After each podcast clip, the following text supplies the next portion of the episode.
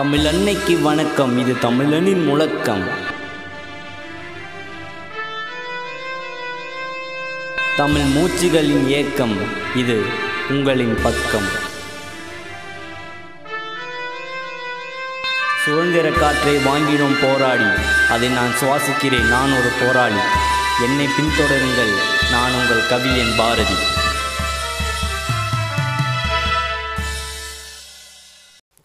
அனைத்து தமிழ் நெஞ்சுள்ளவங்களுக்கும் என் அன்பான வழக்கங்கள் நான் உங்கள் கவியன் பாரதி.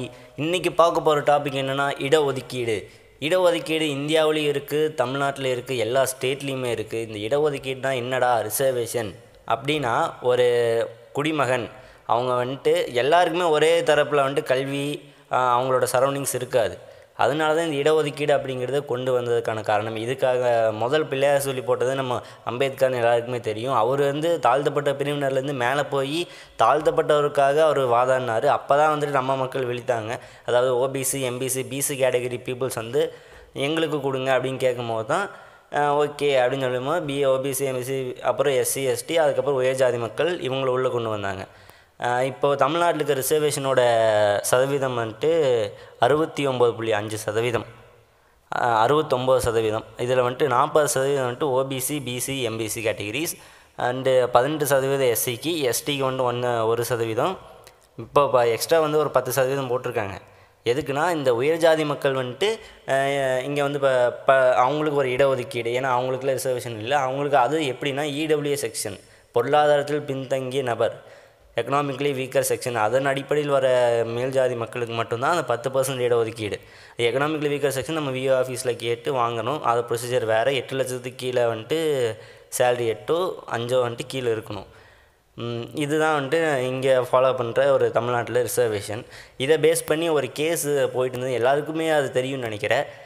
அதுதான் வந்துட்டு அந்த மருத்துவக் கல்லூரிக்கு வந்துட்டு ரிசர்வேஷன் தரணும்னு சொல்லிட்டு. அது என்னென்னா இந்தியாவிலேயே வந்துட்டு மெடிக்கலுக்கு ஒரு தலைநகர்னால் என்ன சொல்லுவோம்? மெடிசன் மருத்துவத்துக்கு ஒரு தலைநகர்னால் அது நம்ம தமிழ்நாடு தான். அதுக்கு நிறைய ரிப்போர்ட் சொல்லுது நிறைய நியூஸ் பேப்பர்லேயும் அதான் சொல்கிறாங்க ஏன்னா நம்ம இந்தியாவில் முப்பத்திரெண்டு ஸ்டேட்லேயும் இல்லாத மருத்துவ அமைப்புகளும் மருத்துவ கல்லூரிகளும் வந்துட்டு இங்கே தான் இருக்குது இங்கே தான் வந்துட்டு ஏகப்பட்ட காலேஜஸ் ஏகப்பட்ட ஸ்கூல்ஸ் வந்துட்டு இங்கே தான் ஓப்பன் பண்ணி வச்சுருக்கோம். இங்கே மெடிக்கல் சீட் வந்துட்டு சென்ட்ரல் டிபார்ட்மெண்ட் கேட்க சென்ட்ரல் கவர்மெண்ட் கேட்குறாங்க நம்ம ஒரு எக்ஸாம்பிளுக்கு ஒரு ஃபைவ் தௌசண்ட் சீட்டில் ஒரு தௌசண்ட் சீட் நம்ம தரோம் அவங்களுக்குனா நம்ம தமிழ்நாடு கவர்மெண்ட் ஃப்ரீயாக எடுத்து கொடுத்துட்டாங்க. ஆனால் ஒரே ஒரு கண்டிஷன் என்னென்னா இங்கே ஃபாலோ பண்ணுற அந்த தொண்ணூ அறுபத்தொம்போது சதவீதமான ரிசர்வேஷன் வந்துட்டு நீங்கள் அங்கேயே வைக்கணும். அந்த ஆயிரம் சீட்டையும் நீங்கள் வச்சு உள்ளே அனுப்புங்க. ஏன்னா வந்துட்டு இப்போ உங்கள் மாணவர்கள் படிக்க போகிறது எங்களோட ஸ்டேட்டில் அதனால் எங்கள் ஸ்டேட்டில் என்ன ரிசர்வேஷனோ அப்படி தான் நீங்கள் அனுப்பணும். நீங்கள் பாட்டுக்கு உங்களோட மக்கள் உயர்ஜாதி மக்கள் அனுப்பக்கூடாது. அப்படின்னு கேஸ் போச்சு. கடைசி இருபத்தேழு சதவீதம் கொடுக்குற மாதிரி பேசியிருக்காங்க. த்ரீ மந்த்ஸ் டைமுக்குள்ளே அந்த ஃபிக்ஸ் பண்ணணும். அப்படிங்க அதுதான் வந்துட்டு இப்போ போன கேஸு அதுக்கு ஒரு உண்மைன்னு சொல்கிறேன் மோடி வந்துட்டு நம்ம சர்தார் வல்லபாய் பட்டேல் சிலை கட்டுக்கு மூவாயிரத்தி எட்நூறு கோடி செலவு பண்ணார். இப்போ ரீசெண்டாக ராமர் கோயில் வேறு. அத்தனை கோடிகளையும் வந்துட்டு நீங்கள் மேலே க மருத்துவக் கல்லூரி கட்டி விட்றது. வல்லபாய் பட்டேல் செலை வைக்கணும்னு எவன் ஏன் கேட்டான் உங்களைய? மூவாயிரத்தி எட்நூறு கோடியை செலவு பண்ணியிருக்காங்க. கவன் ரெண்டு காலேஜ் கட்டியிருந்தா உங்கள் மனம் நாங்கள் படிச்சிருப்பாங்களே? எவனும் ஐடியா இல்லாத பசங்கடாடி அடுத்தபடியாக இந்த ஏன் அப்புறம் இந்த க எஜுகேஷனல் பேஸும் தமிழ்நாடு தான். ஏன்னா இங்கே மட்டும்தான் இர இரண்டு லட்சம் ஆசிரியர்கள் இருக்காங்க. நமக்கு பொருளாதார தலைநகரான உத்தரப்பிரதேசில் ஒன்று புள்ளி ஆறு தான். மகாராஷ்டிரா நம்ம பாப்புலேஷனு வந்துட்டு அதுதான் நம்பர் ஒன் இந்தியாவில் அவங்க வந்துட்டு வெறும் ஒன்று புள்ளி ஏழு லட்சம் பேர் தான் வந்துட்டு ஆசிரியர்கள் மொத்த ஆசிரியர்கள் இருக்காங்க. குஜராத்தில் வெறும் ஒன்று புள்ளி நாலு சதவீதம். இவ்வளோ தான் வந்துட்டு ஆசிரியர் எண்ணிக்கை அங்கே அவ்வளோ பெரிய நகரத்துலேயே வந்து அவ்வளோதான் இருக்காங்க. ஆனால் தமிழ்நாட்டில் இரண்டு லட்சம் ஆசிரியர்கள். இதில் பெண்கள் மட்டுமே எண்பத்தி ரெண்டு சதவீதம் பேர். ஆனால் மகாராஷ்டிராலையும் உத்தரப்பிரதேசிலும் நாற்பது சதவீதம் பேர் தான் குஜராத்தில் நாற்பத்தி ரெண்டு சதவீதமான பெண்கள் இருக்காங்க. இதில் ஓபிசி எம்பிசி பிசி இதன் அடிப்படையில் பார்த்தோம்னா நம்ம வந்துட்டு நாற்பத்தெட்டு சதவீதம் வந்து ஆசிரியர்களுக்காக கொடுத்துருக்கோம். ஆனால் அவங்கள முப்பத்தஞ்சு முப்பத்தி ரெண்டு தான். மகாராஷ்டிராவில் முப்பத்தஞ்சு குஜராத்தில் முப்பத்தி ரெண்டு தான். அதுக்கு அடுத்தபடியாக பார்த்துட்டிங்கன்னா இந்தியா அளவில் தமிழ்நாடோட ரிசர்வேஷன் வந்து சொல்லிடுறேன். ஓபிசிக்கு வந்துட்டு நம்ம முப்பது சதவீதம் தரோம். ஆனால் மகாராஷ்டிராவில் ஏழு ப- ஏழு சதவீதம் தான் தராங்க. குஜராத்தில் வெறும் ரெண்டு சதவீதம் தான். எஸ்சிக்கு வந்துட்டு நம்ம பதினேழு சதவீதம் தரும்போது குஜராத்தில் வெறும் இரண்டு புள்ளி ஆறு சதவீதம் தான். மகாராஷ்டிராவில் ஒம்பது சதவீதம். எஸ்டிக்கு எடுத்தோம்னா நம்ம ஒன்று புள்ளி மூணு சதவீதம். குஜராத்தில் ஏழு சதவீதம். உத்தரப்பிரதேசில் வெறும் ஜீரோ புள்ளி ஒம்பது சதவீதம் தான் கொடுக்குறாங்க தாழ்த்தப்பட்ட ஒரு பிரிவினருக்கு. எப்படி அவன்லாம் படித்து மேலே வருவான்? அவனெல்லாம் படிக்கவே விடக்கூடாது. அப்படி தான் சொல்லி அவனுங்க இப்போ அங்கே ஆட்சி பண்ணிகிட்டு இருக்கானுங்க. அவனுங்க ராஜ்யம் தானே மேலே ஃபுல்லாக இப்போ நம்ம வந்து எஸ்டிக்கு ஒரு சதவீதம் கொடுக்குறோம். ஒரு சதவீதம் தான் இருக்குது அப்படி ஏன் ஏன் அப்படின்னு கேட்டோம்னா முப்பத்தோரு சதவீதம் வந்துட்டு நம்ம அன்ரிசர்வ்டு கோட்டா நாற்பது சதவீதம் ரிசர்வ்டு கோட்டாவில் இருக்கும்போது அதுலேயே வந்துட்டு எல்லா கேட்டகரியும் உள்ளே வந்துடுது நாற்பது சதவீதத்துக்குள்ளேயே நம்ம எல்லோரும் மோதிரும் மீதி பதினெட்டு எஸ்சிக்கு ஒதுக்கியாச்சு. மீதி முப்பத்தோரு சதவீதத்துலேயும் இவங்க எஸ்டி பிரிவினர் வந்துட்டு எழுதுனாங்கன்னா அவங்களுக்கான எக்ஸாம் மதிப்பெண் அந்த தேர்வு மதிப்பெண்ங்க அங்கேயே கம்மியான மெரிட் சீட்டில் உள்ள வரைக்கும் அவங்க வாய்ப்பு இருக்குது அதனால தான் வந்துட்டு எஸ்டிக்கு ஒரு சதவீதம் கொடுத்துருக்காங்க. இதுக்கு பேர் தான் இன்க்ளூசிவான கோ growth. அது இன்க்ளூசிவ் க்ரோத் அப்படிம்பாங்க. சம பரப்பிலான வளர்ச்சி. தமிழ்நாட்டில் மட்டும்தான் அது இருக்குது. மீதி எந்த ஸ்டேட்லேயுமே இருக்காது. ஏன்னா இவ்வளோ இட ஒதுக்கீடு அங்கே அவ்வளோ கம்மியாக கொடுக்கும் போது ஒரு தாழ்த்தப்பட்ட பிரிவினர்லேருந்தோ ஒரு மிடில் கிளாஸ் ஃபேமிலியிருந்தோ மேலே வர ஸ்டூடெண்ட் வந்துட்டு அவனுக்கு மெரிட் மட்டும்தான் இருக்கும். மெரிட்டு எவன் எழுதுவான்? அவனுக்கு வீட்டில் வந்துட்டு சூழ்நிலை அமையுது அப்படின்னா எழுதுவான். ஒரு மலைவாழ் மக்கள் ஒரு பின்தங்கிய ஜாதியாக அவங்களுக்கு அவங்க அப்பா கு- கட்டட தொழிலாளியாக இருக்கலாம். அவங்க அம்மா ஒரு தை மிஷின் தைக்கிறவங்களா இருக்கலாம். ஒரு மலை அங்கே இருக்கிற ஒரு மாணவன் வந்துட்டு அவனுக்கு சுற்றுச்சூழல் அமையாது. வீ நல்ல வீடு இருக்காது நல்ல ஸ்கூல்ஸ் நல்ல ஒரு இது இருக்காது ஒரு ஷெல்டர் இருக்காது. அதனால அவனுக்கான இடஒதுக்கீடுங்கிறது நம்ம இவ இதெல்லாம் சர்வே பண்ணி கொடுத்துருக்கோம். ஆனால் அங்கே வந்துட்டு அவளுக்கு கொடுக்கல. அப்போ அங்கே ஒரு மலையில் இருக்கிற ஒரு மாணவனோட வந்து படிக்கிறான்னா அவனுக்கு கொடுக்குற சதவீதமே வெறும் ஒன்றுலேருந்து ரெண்டு சதவீதம் கொடுக்குறாங்க. அவங்கள ட்ரைபல்ஸ் அதாவது எஸ்டி வகுப்பினர் வரும்போது சாரி எஸ்சியில் வரும்போது நம்ம பதினெட்டு பர்சன்டேஜ் கொடுக்குறோம். அவங்களுக்கு வெறும் ஒன்றோ ரெண்டோ தான் கொடுத்துட்ருக்காங்க. அப்புறம் எப்படி பின்தங்கிய மக்கள் மேலே வருவாங்க? அதனால தான் இன்றைக்கி நம்ம ரோட்டில் நிறைய பேர் பார்க்குறோம். சிலை செஞ்சு விற்கிறாங்க. ஊசி பாசிக்காரன் விற்றுட்ருக்காங்க நிறைய ஹிந்திக்காரங்க இங்கே வேலை செய்கிறாங்க நம்ம எல்லாருக்குமே தெரியும் அது. இதுனா இதுதான் காரணம்ன்ட்டு அங்கேருந்து இங்கே அனுப்புறது.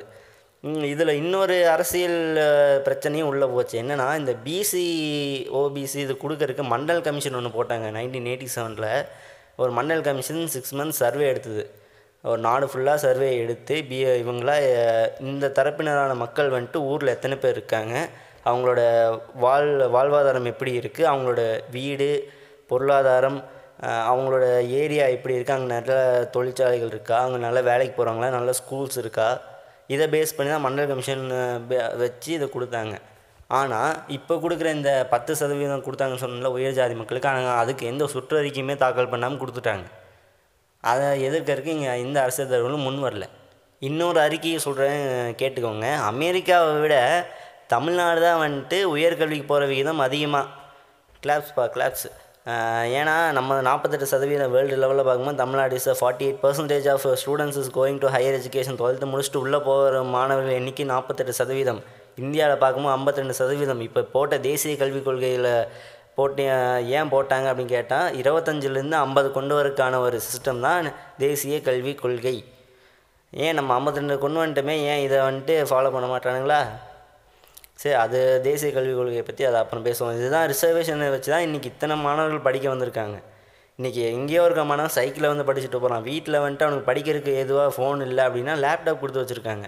சரி வந்தால் அவனுக்கு பசிக்குமே சோறு இல்லையேன்னு மதிய உணவு திட்டம் சத்துணவு திட்டம் கொண்டு வந்திருக்காங்க. சரி வந்தால் ட்ரெஸ்ஸு வேணுமேடா பேக் வேணுமே புக்கு எல்லாமே ஃப்ரீ நீ வந்து படித்தா மட்டும் போதும். இதுதான் வந்துட்டு இப்படி இப்பேற்பட்ட ஒரு இடஒதுக்கீடு தான் தமிழ்நாட்டுக்கு தேவை. இதுதான் இதை உடைக்கிறதுக்காக தான் மித்த சென்ட்ரல் பார்ட்டிஸும் வந்துட்டு மோதிட்டு இருக்காங்க. இங்கே வந்து ஆட்சி புரிய அவங்க வந்துட்டு தமிழ்நாட்டை கொள்ளையடிக்கிறதுக்கு கொள்ளையடிக்குன்னு சொல்ல முடியாது. அது அவங்கவுங்க விஷயம்.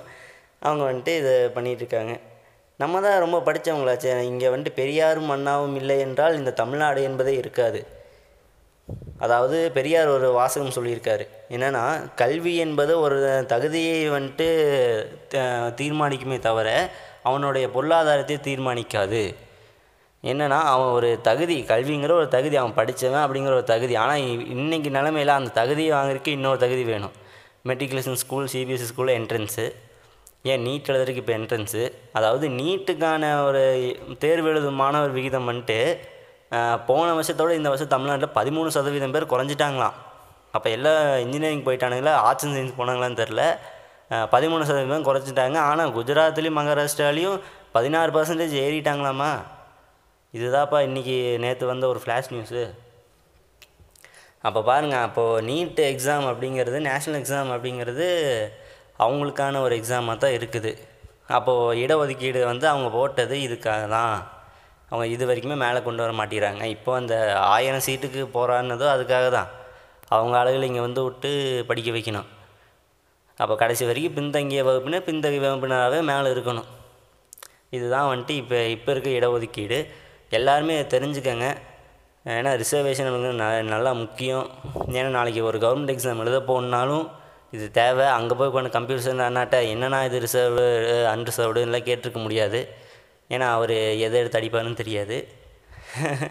அதனால் திஸ் இஸ் எ ரிசர்வேஷன் இந்த இடஒதுக்கீடு அடிப்படையில் தான் இரண்டு லட்சம் ஆசிரியர்களும் தமிழ்நாட்டில் தேர்வு செய்யப்பட்டார்கள் என்று தப்பு கணக்கு போட்டுவிட வேண்டாம். ஏன்னா இரண்டு லட்சம் ஆசிரியர்களும் அரசு ஆசிரியர்கள் இல்லை. அதில் வந்துட்டு அரசு ஆசிரியர்களும் தனியார் பள்ளி ஆசிரியர்களும் சேர்ந்து தான் இரண்டு லட்சம் ஆசிரியர்கள். பல்கலைக்கழகங்களும் பள்ளிகளும் படிக்கும் மாணவர்களும் அதை சொல்லிக் கொடுக்கும் ஆசிரியர்களும் இங்கே அதிகமாக உள்ளம்போது அதன் விகிதமும் இங்கே அதிக அதிகமாகி உள்ளது. ஆனால் மேலே உட்கார்ந்து கொண்டு அவன் கல்வி கல்வி கட்டடங்களையும் கட்டாமல் இடஒதுக்கீடை இங்கே பேசி எடுத்து கொண்டிருக்கிறான். கேட்டால் அவன்தான் அதிகாரம் என்கிறான். மத்திய அரசில் உட்கார்ந்து கொண்டு அவன்தான் அதிகாரமாம். இங்கே போய் முடிய போகிறதோ தமிழ்நாடு? சரி மக்களே இதுதான் என்ன ரிசர்வேஷன் இடஒதுக்கீடு அப்படிங்கிற ஒரு டாபிக் இன்றைக்கி பார்த்துட்டோம். இது எல்லாருமே தெரிஞ்சுக்கோங்க.